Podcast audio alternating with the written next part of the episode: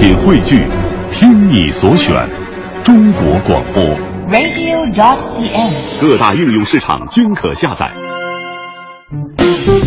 心中有节奏，耳边有远方，真的不需要每个人都懂。那些气味相投的人自然会明白。生活就该有韵律，有温度。有腔调，有感觉。京城文艺范儿，北京青年的文艺生活手册。文艺生活手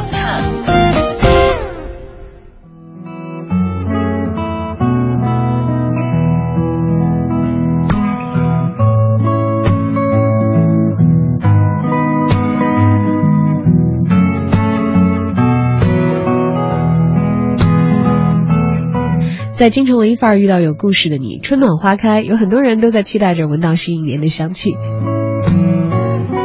我相信很多的女性的朋友也都会对香味特别的敏感，也非常的注重。像我们所用的化妆品、护肤品当中，芳香的成分也会令你有愉悦的心情。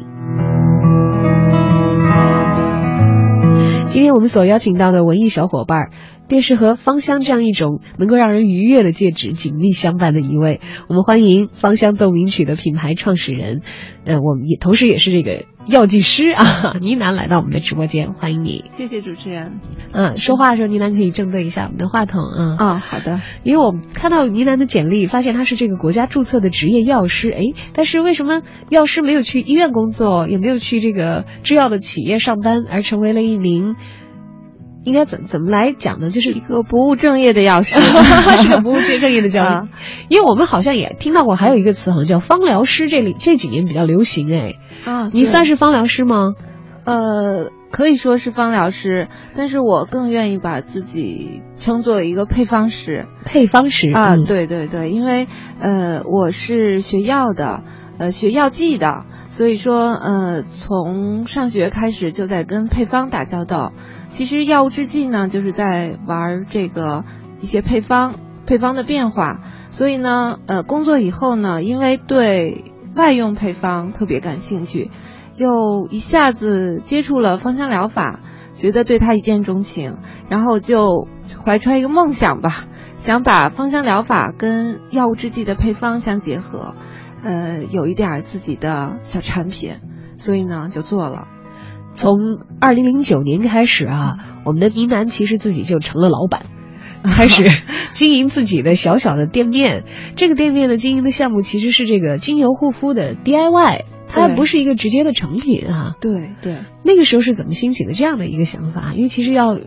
照你刚才那么说，对配方也很感兴趣啊，对于这个精油以及芳香的疗法也感兴趣的话，嗯呃，就做一个芳疗师也可以，嗯。或者去相关的这个精油的制造企业去做一个配方师也是可以的，但是却开了一个这样别致的小店，直接的面向客人，而且嗯。让来到店里的小伙伴们、朋友们可以自助的 DIY 的来完成一些精油的产品，嗯，因为有些文艺情怀吧，太文艺了啊！对，挺文艺的，就是，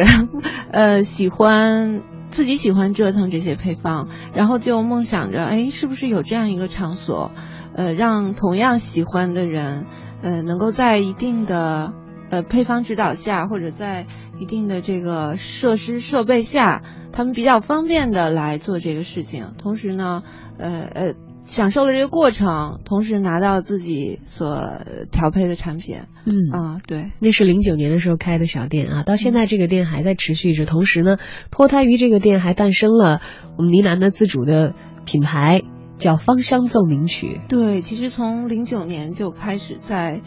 在做配方了，呃，也帮小伙伴儿去调配配方。这配方不单是精油的配方，而且是呃，就是外用的这些制剂的配方，比如说水儿啊、乳霜啊、面膜啊，各种各样的。呃，然后呢，结合上这个精油的 DIY，把这些配方推送给他们哇，啊。这样想起来，谁要是你的闺蜜或者小伙伴，实在是太占便宜了。啊，对他们能享受我的定做服务。嗯，因为一般来说啊，每个女孩打开自己的这个梳妆台的抽屉，都会藏着一大堆的瓶瓶罐罐啊。但是其实我们并不了解其中的这个具体的成分都有哪些，配比是怎样的。但是每个人可能都会有一些自己的功课，大致这个产品是什么样的功能，它里头主要的有效成分是哪些。当然，我们比较多的人是直接的去买一些已经完成的一些产品，要自己来制作，要没有专业人士的指导，还真的是会让我一头雾水的一件事情。所以一般来说，如果进到你的 DIY 的这个精油护肤的小店的话，嗯，大家会用到哪些配方？又可能会制造出来哪些产品呢？因为我老是会在脑子里想象一个化学实验室，嗯弄得一不好，一不小心把什么东西混错了，会不会这些东西就炸了？倒不至于那么危险的话，会不会就会损失它的一些有效的一些成分？呃，做制剂的配方呢，就是好就好在不涉及化学反应。嗯嗯，当然做手工皂除外，做手工皂的话是有一个皂化反应在里面。呃，但是其他的配方，比如说乳化配方、乳化的呃制剂，呃精华露的制剂，包括呃洁面的洁面乳的制剂、香水的制剂，都是没有化学反应的。所以我们能在一个很安全。呃，让我们感觉很安全、很踏实的状态下 完成这个化学实验，同时呢，呃，拿到我们自己的这个专属的配方。哎，这个挺有意思的啊。那关于配方，既然今天倪楠来了，我们也详细的打听一下，大家做一做功课。一般在你的到店的客人们当中，他们会用到的这些配方，基础的都有哪些内容？他们都各自起什么样的作用？基础配方，呃，我会建议初次来我店里玩的客人呢，他们来做一些精华露的配方，或者是做一些润唇膏的配方，嗯因为这里面呢成分相对来说比较简单，涉及的工艺也比较容易上手，呃，只要是呃一般初中、高中化学课，呃的这些内容和这些设备就能够能够完成。即使当时化学成绩不是很好，也都不是大的问题，是吧？对我，我我觉得他们重温这个上学的时候，特别是好多文科生，呃，上大学的时候可能没有机会再接触化学这个专业了。尤其是离实验应该是远远的了。对，离实验可能有的学校都没有化学实验室了，但他们一看到我这个布置的还比较漂亮的这个一个样一个又结合了花卉的这样一个化学实验室，他们就觉得哇，就觉得很高兴，然后就嗯跃跃欲试。哎，非常想让自己上天试一下、啊对对，看到这种情况，我也觉得挺开心的。对，嗯，当然了，让他们回到学生时代了。当然，大家通过这个制作的过程，不但会了解到一些跟我们你是非常关心的护肤品相关的一些知识，嗯还能够获得一份属于自己的独一无二的一个产品啊。嗯，现在当季来说说吧，北京的春天非常的干燥，有着大风。其实前两天我就刚刚把我手上的皮去掉了，但是我现在觉得它还是在一个比较干的一个情况当中。像这样的情况下，我如果我要去 DIY 一款属于自己的这个精油护肤的产品的话，应该选择什么样的内容呢？嗯，我觉得像北京这个气候特点，呃，一般从三月份一直到四月半，嗯、相对湿度一般只维持在百分之二十到三十，就是空气里水分非常非常少，这时候我们就可能是非常需要一个保湿补水的这样一个配方。然后，呃，来我店里的客人呢，我会建议他可以做一款保湿的精华露。这款精华露呢，不含防腐剂，是用纯露配制的，而且一瓶两用。它可以用它敷脸，也可以用它，呃，早起和晚上润肤使用。呃，那个抗敏效果很好，保湿补水的效果也很好。呃，因为春季，呃，可能主持人也有感觉，就是花粉过敏的人会相比较应多的嗯增多，对。呃，这个季节来找我的人还是挺多的。然后，呃，这款精华露呢，它的配方特点呢就是无防腐剂。呃，因为我们知道，呃，皮肤的过敏源三大过敏源，一个是防腐剂，一个是化学香精，呃，还有一个是呃防晒剂了。嗯呃，所以说，嗯，这款产品用在一些敏感皮肤的那个朋友们身上身哎，对他们觉得效果很好的。哎，嗯，说到这个防腐剂和香精哈、好像是这个大家在购买这个护肤品当中最希望躲开的，但是又是最躲不开的一个内容。嗯，呃，如果没有防腐剂的话，可能很多我们现在所购买的产品，它无法在到达你手中的时候还会有一个比，较好它的保状态。存成问题，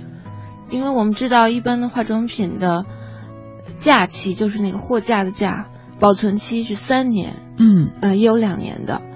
嗯，所以说它要保持在这么长的一个时间段内流通，流通环节和达到你手里使用环节不被细菌污染，就需要加防腐剂。嗯，同时，这个开盖以后还会有这个日期，大家在这个化妆品包装上都会看到，有的开盖写的是二十四，可能二十四个月，有的是十二，就是十二开瓶以。后，如果是广口瓶包装的，那可能还有一个二次污染的问题，因为使用过程中可能会把手上的、脸上的细菌带入。嗯，这样的话，其实就会让我们的这个化妆品遭到一定的污染了哈，有可能会成为这个过敏源的一个来源。对，这叫二次污染。叫二次污染。对，把呃把开盖以后使用过程中这个阶段的污染叫二次污染。嗯，那如果我们自己制作一款不含防腐剂的产品的话，是不是也意味着我们要抓紧时间赶紧把它用完才对？不得不说，我们这个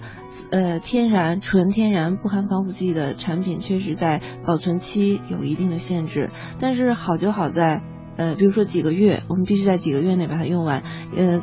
制剂不同，比如说高含水量的那个产品，因为我们知道细菌是在。百分之九十以上的细菌是在水生的环境下生长的，越高含水量的，它需要越强一一点的防腐体系。这样子的话，呃，相对的效期也会稍微短一点。同时，我们可以在那个包装上想办法，比如说用真空瓶，嗯，让细菌不太容易进入，而且避免广口瓶，避免跟外界空气接触。呃，刚才我们说到什么来着？说到保湿啊，对，说到保湿。呃，配方上，我我想主持人问的是配方，对对对对对对对擦点什么样内容的比较好呢？啊，内含物我觉得应该是一个呃高保湿剂的，比如说呃咱们现在老说的玻尿酸，玻尿酸其实就是透明质酸，其实这是一个呃很老的成分，呃然后呢它一分子能捕捉五百万分子的水。呃，是一个目前迄今为止最强效的保湿剂，而且也是广泛应用在所有的保湿水、保湿精华和乳霜的配方里。嗯，我们经常会看到有一些这个商家啊，在推销他们含有这个呃高保湿成分的，比如说透明质酸和这个玻尿酸的产品的时候，嗯、一个是会讲到刚才你所说的它对于水分子的捕捉能力哈，嗯、好像另另一个方面还有它可以渗透到皮肤的什么什么位置，这样它的锁水的能力好像才会进入到你的这个皮肤的里面。通常来说，保湿剂呃是作用在角质层上的，就是玻尿酸的平均分子量相对来说，呃，大概主持人不知道有八十万的，有六十万的比较小的，有一百多万的，呃，有一百二十万的，所以说它的平均分子量这么大，决定了它很难进入。表皮层和真皮层，也就是说，它其实是停留在我们皮肤的最外层的这个角质层的。对，它是在角质层发挥作用的。其实保湿的基本原理就是，呃，让这些保湿剂和水分同时作用在角质层，然后呢，通过这些保湿剂来抓取空气中的水分子和皮肤真皮内的水分子。就是外界如果很湿润的话，它这个水分就凝结在你的这个角质层上，你的。角质呃角质层就浸润了。如果是你身体里真皮层含水量很高，它就把这个真皮层的水分子给吸上来，然后你的这个角质层也暂时的浸润了。当然，你在涂抹完这些保湿水、保湿剂以后，还需要涂抹上一层封闭剂，就是那种含油的乳霜。当然，乳霜都含油啊，就是、嗯、呃涂抹上一层乳霜，这样子的话呢，你这个锁水分呢就通过第一保湿、第二锁水就。保护保留在这个角质层了，让皮肤上就会很很舒服，摸起来、嗯、软软的、湿湿的。先抹保湿的，然后再加锁水的成分。对，嗯，看来这两天我有一个重大的误区，因为此前干的太厉害了，我在去掉了这个角质层当中的这个比比较久远的一些死皮之后，我不太敢直接的抹油，我就是担心好像觉得好像油性的成分比较高的话，它只是起一个锁水的作用，嗯、但是我里头比较缺水，嗯，我就把它暴露在外面，然后有的时候用一些蒸汽啊熏蒸一下。但其实这个方法还是需要辅助于一些有保湿功效的一些外用的涂剂，这样会事半功倍。对，其实最简单的保湿剂就是甘油，甘油是属于一个平衡性的保湿剂，它因为里面含有一种能够捕捉水分子的叫羟基的东西，所以呢，它能够呃捕捉一定的分子量的水分子。嗯，所以甘油也会是在我们的 DIY 的过程当中会经常使用到的一项吧。对对，一般搞芳疗的人，他们喜欢用蔬菜甘油，就是来源于天然成分的一种甘油啊。好的同时也可以用一些呃一三丁二醇哇，这个名字听起来就突然一下化子变得对对对对很高深了啊，对，因为甘油有这样或者那样的缺点，因为甘油很好啦，它很安全。嗯，同时它也有很很好的这个保湿的效果，它能捕捕捉水分子嘛。但是呢，用在皮肤上总觉得有点黏腻，嗯，可能直接涂抹甘油呢会更明显。所以说，呃，就很多情况下用一三丁二醇代替，特别是一些稍微高档一点的化妆品。一三丁二醇的一个成分。对，一三丁二醇它的平衡稀释量，就是说它捕捉水分子的能力跟甘油是类似的，相似的。那它的那个质感是会更加的，呃，它比较爽，就比较那个不粘。是不是有点像精华液的那种感觉？精华液会用到它吗？不不，还真不是。嗯，对，精华液就是那个玻尿酸的感觉，很像精华液，就是纯纯的玻尿酸呢、你如果滴一滴在手指尖儿，然后用手捻一下，就会觉得非常滑。对，玻璃体酸最早是叫呃从牛眼里提炼出来的，最早是生物的，现在是全合成的。但是我们不能因为它是纯的化学的物质而排斥它，它效果确实太好了。嗯嗯也是广泛的应用到了化妆品当中的对各个细微的领域当中。对，比如说丁二醇，比如说呃那个天然保湿因子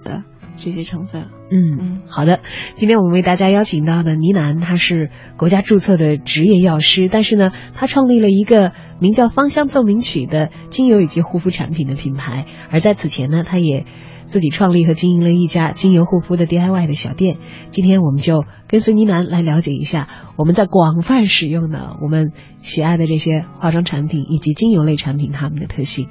我跟大家一块儿分享一下成分吧，就是好的，嗯。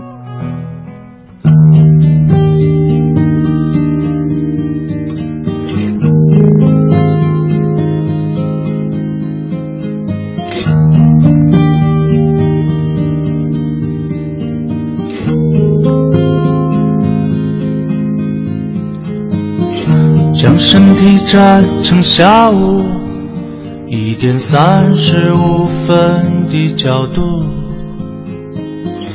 趴在风的肩上，让风分两股，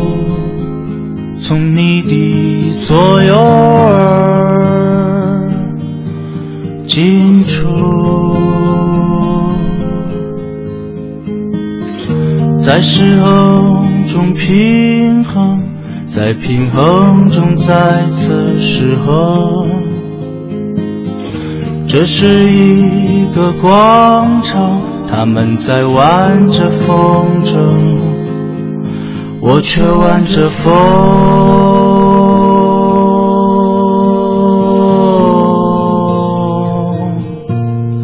我却玩着风。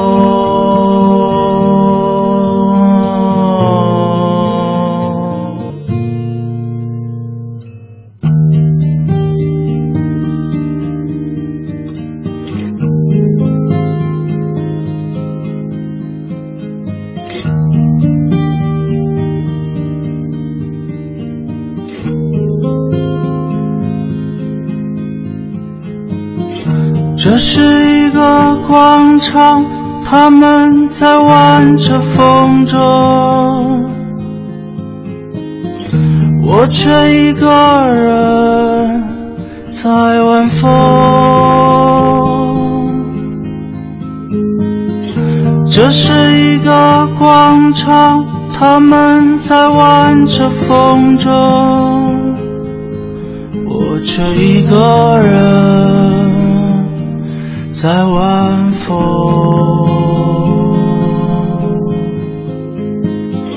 这是一个广场，他们在玩着风筝，我却一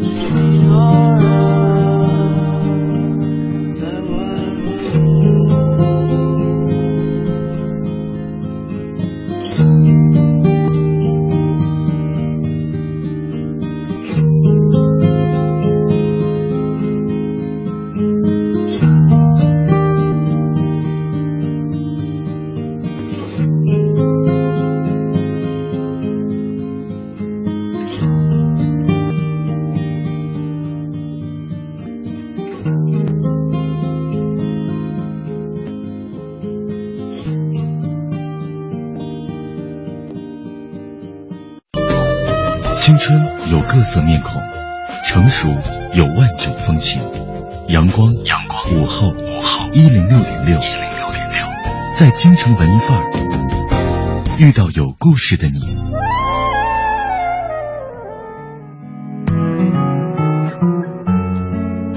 欢迎回到京城文艺范儿。今天我们听芳香奏鸣曲的呢喃，给我们讲那些美好的、充满香气、跟美丽相关的故事。其实刚才跟呢喃一起聊了好多这个我们在春季的时候会经常使用到的啊，保湿的呀、锁水的呀这样的一些这个护肤的产品，它们成分到底是什么？因为呢喃本身自己是这个药师，对于这些有着非常扎实的这个专业知识。其实我们往往会在这个化妆品广告当中看到很多美丽的容颜，然后。就就就有很强的心理暗示，觉得我用了这个东西也会像他一样，我用了这个东西就就会让我延缓我的衰老的这个步骤。然后有了鲜花这些本来它们本身就很娇艳、很美好的东西，那么它们里面的精华的成分，我记得好早好早以前，在我们的身边刚刚好像出现精油类的产品的时候，就听过这样的一个传说，说好像最早这个玫瑰精油的发现就是在这个法国的皇宫里头，多少多少斤的玫瑰，然后玫瑰花在一起，然后才。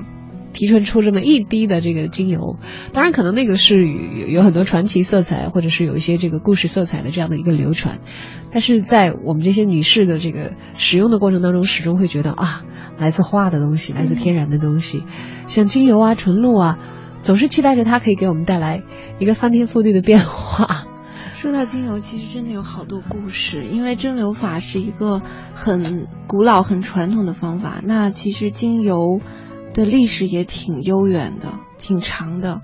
嗯，好比玫瑰纯露吧，确实是它的含油率非常的低。之所以昂贵呢，是因为它需要大量的玫瑰纯露来萃取这玫玫瑰。呃，玫瑰鲜花来萃取玫瑰精油。哎，我们来先分辨一下两个概念哈，纯露和精油，其实在鲜花产品当中现在都是很流行的了。我自己从这个产品上来看的话，纯露多半是水状的，而精油都是小瓶子，是油状的。嗯，那它们分别都是怎么样产生的？嗯，在我们萃取精油的过程中呢，共产品是纯露。呃，简单的一句话，大家可能就能够知道纯露和精油的关系了。呃。蒸馏法是把这些鲜花、呃树叶、呃也有叶状的那些精油嘛，我们把鲜花放到蒸馏釜里，然后呢，随着水蒸气蒸馏冷凝出来的呃水分，再经过油水分离，上层的油分离出来的就是精油，下层的饱和的水溶液就是纯露。嗯，所以。纯露和精油是来共生共共生的，是同同时产生的共产品，是不一样，但是只不过出来的状态是不一样啊。对，它们的成分也不太一样。呃，一般的精油里呢，呃，它从化学上说呢，它比较多的含有一些铁类的，就是一个草字头的铁，铁类的、醇类的、酯类的，进而醚类的一些呃芳香的化合物。我们知道这些物质都是。油溶性或者纯溶性的，漂在水上的，嗯。嗯，那这个纯露里呢，溶解呢，多半是一些水溶性的芳香化合物，包括有机酸，这些都是水溶性的，所以它们达到的功效和作用也不尽相同，因为它们的成分不同。对，在皮肤上抹一些水。但是现在我们晚上都会又抹水又抹油啊，用它起到不一样的作用，而它们的功效不尽相同，可能跟这个制作它们的原料，嗯，也会有着非常直接和根本的关系。而关于这些的更多的内容，我们也会在节目的下半时段继续的跟倪楠一起来了解和分享。好啊。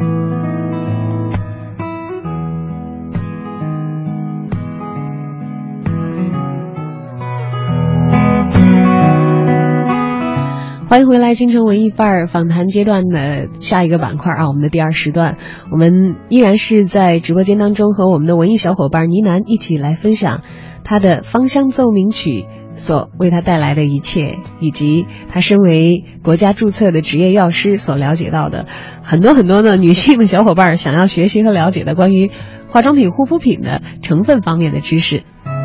刚才我们讲到了这个纯露和精油啊，一个是油，一个是水，是共生的关系。嗯然后由于它们取材的不一样呢，可能对我们的皮肤起到的作用也是不一样的。嗯那像我们刚才讲到了这个呃保湿的一些东西，它可能有纯化学的成分，而鲜花类的产品，我们可能也会接触到一些这个呃一些广告上所传递的一些信息，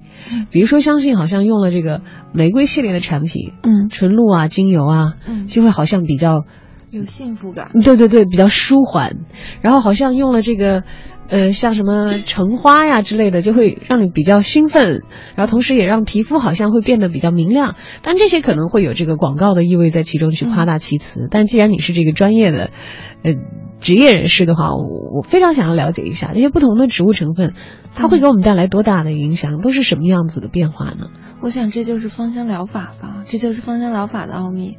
呃，有的时候我们闻到玫瑰或者是呃一些舒缓的味道，呃，包括著名的薰衣草，嗯呃，都会说它是放松性的成分，放松性的精油。呃，进而有的客户或者说有的朋友闻到檀香，东印度檀香，他会觉得很很放松、很催眠，然后睡眠很好。也有这边的，呃，我这边也有这样的案例。呃，就是说，芳香疗法肯定还不是一个传说。就它虽然有非常神秘的一面，而且觉得好像很神奇，怎么闻着这个味儿它就会起作用呢？它还真有作用，有这样的现实的案例。这是因为这是因为它这些味道呢，可能对我们有一些心理上的影响。嗯嗯、对，特别是玫瑰呀、檀香啊，著名的这些橙花呀、薰衣草，这都有大大量的案例。包括我本人也是，像东印度檀香呢，它的味道呢，就是让心跳减慢。它呃，其实这些味道呢，它也有一些呃芳疗学家他会做相关的这样一个实验。比如说，他让人闻这样的味道，然后记录他的这个心率，他会发现这个东印度檀香人心跳心跳减慢，呃，血压降低，然后催眠，有这样的效果，确实有这样的神奇的效果。这是有这个实验数据在做支撑的啊。对对但是到底它是怎么样来发挥它的神奇的作用呢？这个这个过程可能还还具备着非常非常吸引人的那种神秘感。呃，对，有的时候，呃，我觉得呢，我学习芳香疗法呢，有一部分跟专业方面有点冲突的地方，因为是学理工科的嘛，就什么都去找临床实验的数据，觉得它一定要有一个大数据支持，个例都不行，就必须得得是多少例临床实验，然后那个本着科学严谨的态度，啊，对对对，是，而且它有什么样的相关的成分来支持它这样一个结论？呃呃，有的时候芳香疗法呢，它不不这么讲，嗯，特别是一些呃花精疗法，它就是感觉比较神秘。呃，但是你说它有没有这样的效果呢？呃，大量的案例又证明它确实有这样的效果。嗯，有的时候想想会不会是那种传说中的安慰剂效应呢？嗯觉得好像这个东西有用，用了以后，哎，还还就真的是有用，是从心理的层面起作用的，有这样的可能？其实芳香疗法呢，它在它这个角色有点像一个替代疗法，就是呃呃呃，就是有点类似于在地位有点类似于国外的，在国外的中医，啊、对，草药学嗯这样。草药学在国外的发展就变成了现在大家所使用的很多的化妆品、护肤品的产品成分里头有这些，对，而药品这一块其实已经基本上，好像草药学方面运用到这个西医上面呢，还比较难以寻找到了。对，比如说一些成分你提纯了以后，就能够带来比较更强的一些效果，然后它就进入药典。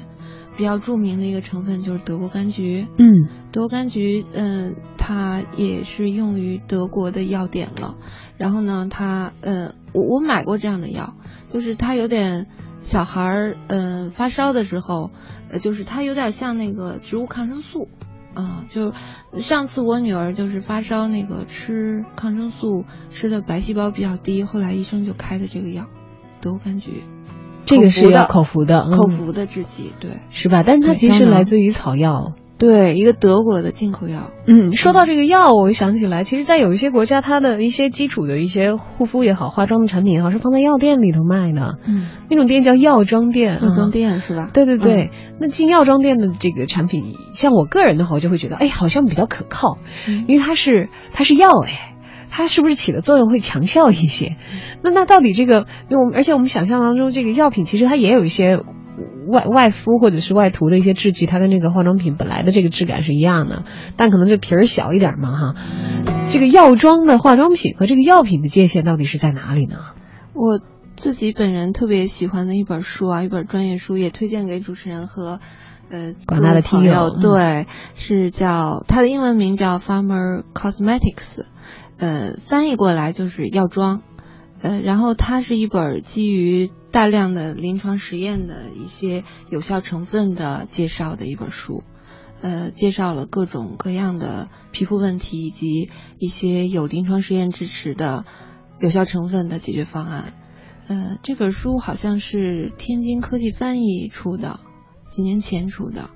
然后它的中文名大家可以搜一下。嗯嗯，对。那其实有的时候用一些化妆品就可以起到一些药物的一些作用了。呃，其实药妆。我个人理解的药妆啊，是它用研究药物的一些理论知识，或者说一些方法方法学，就包括这些临床实验，去支持的一个嗯化妆品的研发，嗯，然后把这些有效的成分用在化妆品上。其实你做的也是这样的一件事情吧？对，是的。因为包括你的思维逻辑，其实是严格的用一个。药剂师的想法，对，来来做一个化妆品的产品，对，真的，我认为没效的成分我就不用，是不会用的，对，或者说大家，呃，都在用的一些成分，很红的一些成分，我也不一定会用。你现在不用的有哪些？呃，还说说我用的吧，说说你用的吧。对对对，这样，呃，大家也可能会对成分有更多的了解。嗯，我我觉得像现在咱们女孩子都挺关注那个。抗衰老的抗瘦，有的人觉得这这是一个神话吗？是不是真的能够达到？呃，但是药妆上研究呢，就是觉得抗衰老其实就是通过抗氧化剂来起作用。嗯，我们这个化妆品的看那个成分表里有大把的抗氧化剂，呃，一些植物性的植物像什么石榴啊之类的。对，有的成分表这么老长。特别小的字，比药品的说明书复杂多了，所以我有时候觉得做化妆品好像就是个大复方。嗯，但是呢，这个药妆领域研究最多的，或者说，嗯，最最受这些临床医师或者药剂师认可的成分呢，可能还是一些传统的成分，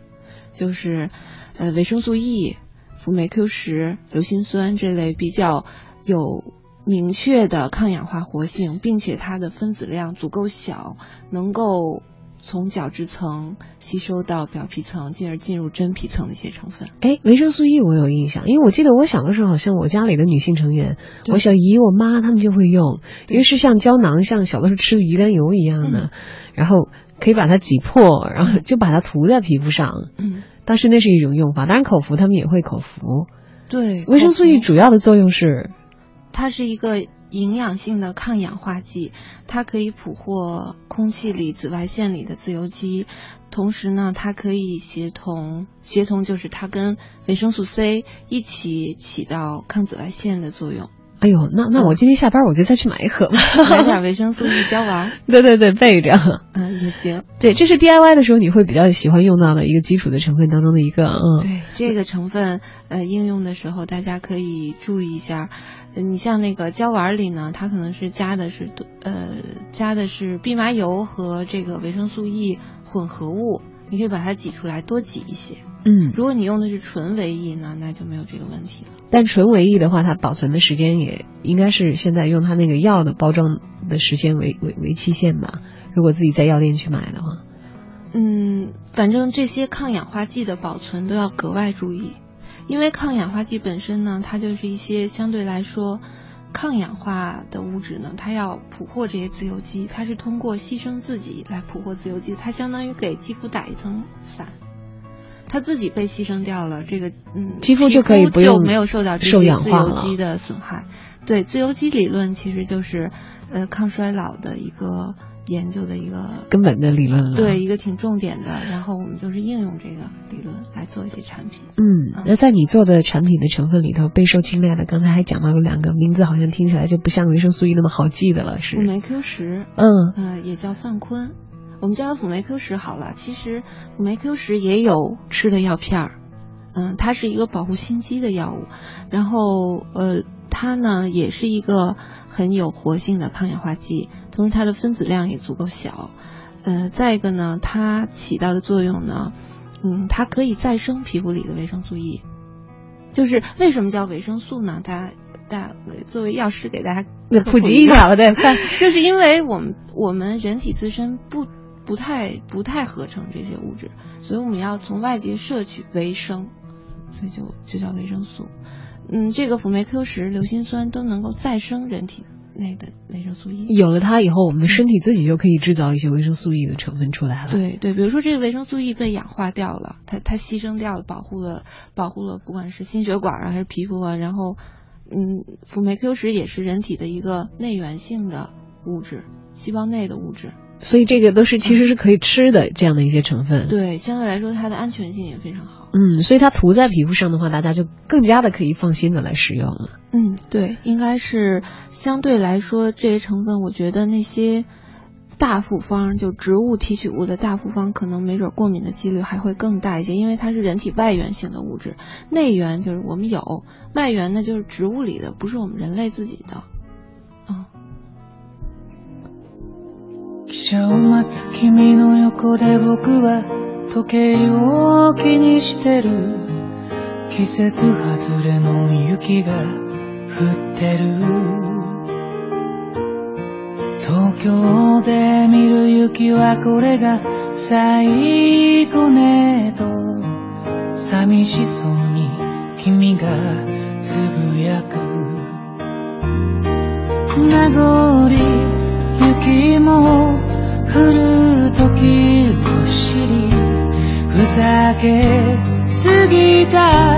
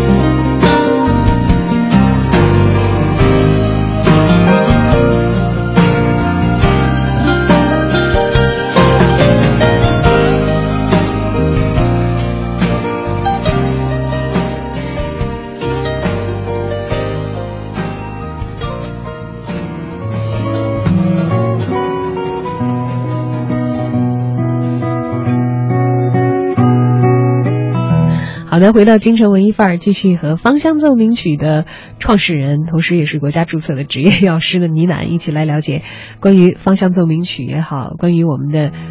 以芳疗为主打的这些药妆的化妆品的一些知识。不知道在这个芳香奏鸣曲的品牌之下啊，现在大家可以购买到的都有哪些内容的产品呢？呃，我们的产品线其实很简单，呃，你只需要购买乳霜、水儿，呃，还有呃，我们都呃，我们那个精华露吧，就不会是像呃市售的包装很小一瓶，然后再让你去买爽肤水儿。我们的乳霜呢是定做的，你可以根据自己的皮肤特点和季节特征呢，呃，选择。就是我们的宝贝可能相对来说比较简单，但是呢，嗯，成分是非常多样的。比如说，在一个乳霜下面呢，你可以我们可能给你用到多种成分，呃，来达到一个最适的配方。也就是说，定制这个环节其实要自己亲身到店才是比较好的一个选择。嗯，也可以远程咨询，也可以远程咨询，也可以远程咨询。呃，需要介绍一下大致的这个气候特征。然后你的当季的这个需要解决的这个问题，然后呢，我们根据这个经验来帮你做配方。嗯，现在啊，我觉得可能有一两个人群是大家会在用这个护肤品也好，这个化妆品也好是比较敏感的。嗯，一来是这个孕产妇。嗯。他们总会觉得担心自己使用到这样一些产品啊，会不会影响到？对孕妇的话是影响到胎儿，产妇的话会不会？就说在我这个抵抗力比较低下或者身体变化的一个时期，有哪些东西是要谨慎使用呢？还有就是妈妈们给自己孩子用的东西，好像都会格外的挑，懂不懂的都会把那个成分拿出来研究研究，觉得哦这个成分好像看起来很危险，我就把它排斥掉了。是不是我们的客人当中也有相当一部分客人是这样的？那其实孕期我倒建议，除了要配方单纯以外，可能还得注意多注意防晒，因为孕期好像对紫外线也比较敏感，而且孕期的话，激素水平变化，一般女性容易产生一些就是色素异常，就是我们以前说的色斑。嗯，有的人怀孕怀着怀着脸上或者身上其他的位置开始出现斑了。对呀，其实这也是嗯。有的时候也没有太大办法，因为他那时候激素水平变化了，他男性就没有太大这样的问题，嗯，就不用操心这个事儿啊。对对对，所以他可以用一下隔离防晒，其实防晒挺重要的，防晒对于这个皮肤的一个长期的保护策略是非常重要的。哎呦，可是我像我个人来讲的哈，我防晒其实做的特别糟糕的一个人。一方面，我觉得我晒晒太阳，我补补钙吧，这样就有有有助于这个。钙这个这个维生素 D 的这个生成哈，但是好像用了防晒成分，觉得会抵挡一部分这个阳光当中的成分。紫外线。对，嗯，呃，会有这个影响吗？呃，也是会的，其实。其实也会。呃，对，但是可以局部防晒，比如说面部可以涂抹防晒霜。嗯，其实，嗯，防晒来说应该是一个长期的抗衰老的策略，就是你如果是嗯十年、二十年、三十年坚持涂抹防晒霜哈。可能这个皮肤老的可能就比别人慢一些，真的是会比别人慢一些。对，因为因为从道理上来说呢，紫外线会引起皮下胶原的降解，产生皱纹，同时产生自由基嘛。哇，那这样我得回去把这个 防晒霜抹起来。把你给吓着了。对，因为我最不爱抹的就是防晒霜，我通常只会在就比如说冬天滑雪、夏天去海边等等，这样会。让人这个暴露在这大量紫外线下长时间的活动的时候，我才会特别注意的去涂抹这个防晒霜。而我的防晒的产品的这个 SPF 的倍数也都还是挺高的，好像特别高的人家也不太建议说是这个每天的涂抹是吗？呃，太高的倍数，呃，像五十这样的倍数肯定是含有大量的化学防晒剂的，而且化学防晒剂的种类和嗯比例相应来说也是比较高的。所以我们每天如果要做防晒的这个。养护的话，最好还是低倍数一些的产品。对，我觉得十五到二十就可以了。嗯，而且高比例的化学防晒剂，一般敏感性，比如像孕期的这些，呃呃，准妈妈啦，还有生完孩子的妈妈，也不是特别适合。嗯，那在适合他们的这个范围当中，有有哪些？要求达到了才算是好的这个防晒的产品呢？首先应该是达到一个全波段的防护，因为呃紫外线分呃 UVA、UVB，UVA 和 UVB 主要对皮肤造成一个晒伤和晒老的这个这个后果，所以呢应该既有 SPF 又有 PA，这个大家恐怕就是广告里啊还有什么对都已经科普到位了。对对对，然后呃剩下来说就是。呃及时补涂吧，因为化学防晒剂它会有一个自自己的有一这样一个衰减，嗯、效果就没有了。慢慢的就没有了对啊。对，而在我们的纯天然的产品当中，就像你所讲的芳香奏鸣曲系列的，我们不含防腐剂的，也没有添加这个化学香精的这些产品当中，嗯防晒的东西它的保质期会长还是短呢？嗯，防晒产品的保质期和其他产品保质期类似，都是六个月，因为我们不可能做到太长，呃，纯天然的一个成分，呃，虽然我们采用了这个真空瓶避菌的这样一个包装形式，呃，保质期还是应该保保存，呃，就是保证它的这个细菌含量不超标，嗯。呃，我们的客户都建议当季购买当季的产品，这样既能保证它的细菌含量不超标，用到呃比较卫生的产品，而且呢又能保证这个产品的效果。呃，里面的营养性的抗氧化剂、防晒剂都是呃高比例的，呃百分之百被用到的。嗯，而对于这个孕产妇来说的话，我想起我的很多朋友他们会嗯交流各种偏方，就是预防在这个肚子变大的过程当中出现这个妊娠纹。妊娠纹，呃，像这一类的产品咱们有吗？它又是通过什么样的这个原理来起作用的呢？呃，如果是孕产妇，那预防妊娠纹最佳的成分就是纯天然的，一点化学都不加的。嗯、那这样的话可以用橙花精油、苦橙花精油，还有呃玫瑰果精油，呃玫瑰果油，嗯，还有这个橄榄油，嗯、还有这个荷荷巴油这些油来调配一款复方精油。嗯，嗯、这样的话来那个达到一个滋润、预防妊娠纹的效果。但基本上这些精油的成分都可以能够对这个孕产妇预防妊娠纹是。呃，是有效的，而且是安全的。当然，妊娠纹，嗯、最重要的确实像主持人说的一样，还是得预防，因为它有了，好像听说就下不去了，它不可能消失，是吧？对，一旦产生了以后，它是结缔组织被撑破了，就比较难消失。所以我们的孕产妇、爱美的这个准妈妈们啊，嗯就可以使用这样的一些成分的一些产品。当然，比较便捷的，像如果去到我们呢喃的小店，我们的精油护肤的 DIY 的小店，有专业的人士，像倪楠这样的药师帮你。呃，做这个配方上和计量上的一些工作，然后自己通过自己亲手完成，你就会获得一款安全的、放心的，但是一定要在短期之内使用完成，它有效期有限的这样一个对，如果您很忙。或者是曾经来过我们店，然后以后呢想让我帮你邮寄的话，也是可以的。你只要呃在淘宝上搜索到我们这个旗舰店就可以了。嗯，嗯，我们旗舰店的这个店址呢，您不用记，您只要到时候搜一下这个 AS 量肤定制，AS 就是大写的英文字母，这是我们芳香奏鸣曲的简称。，AS 良肤定制就可以了。就可以了。啊，好的，今天也非常感谢倪楠来到我们的直播间，跟我们分享了很多关于芳疗也好，关于这个药妆也好的一些基础的知识啊。嗯不管听懂没听懂的，大家有需要这方面的内容的话，也都可以在自己的生活当中慢慢去摸索和实践和了解。我们也预祝 AS 我们的芳香奏鸣曲能够在新的一年当中有长足的发展，给大家提供更多这方面的服务和帮助。谢谢，再见。谢谢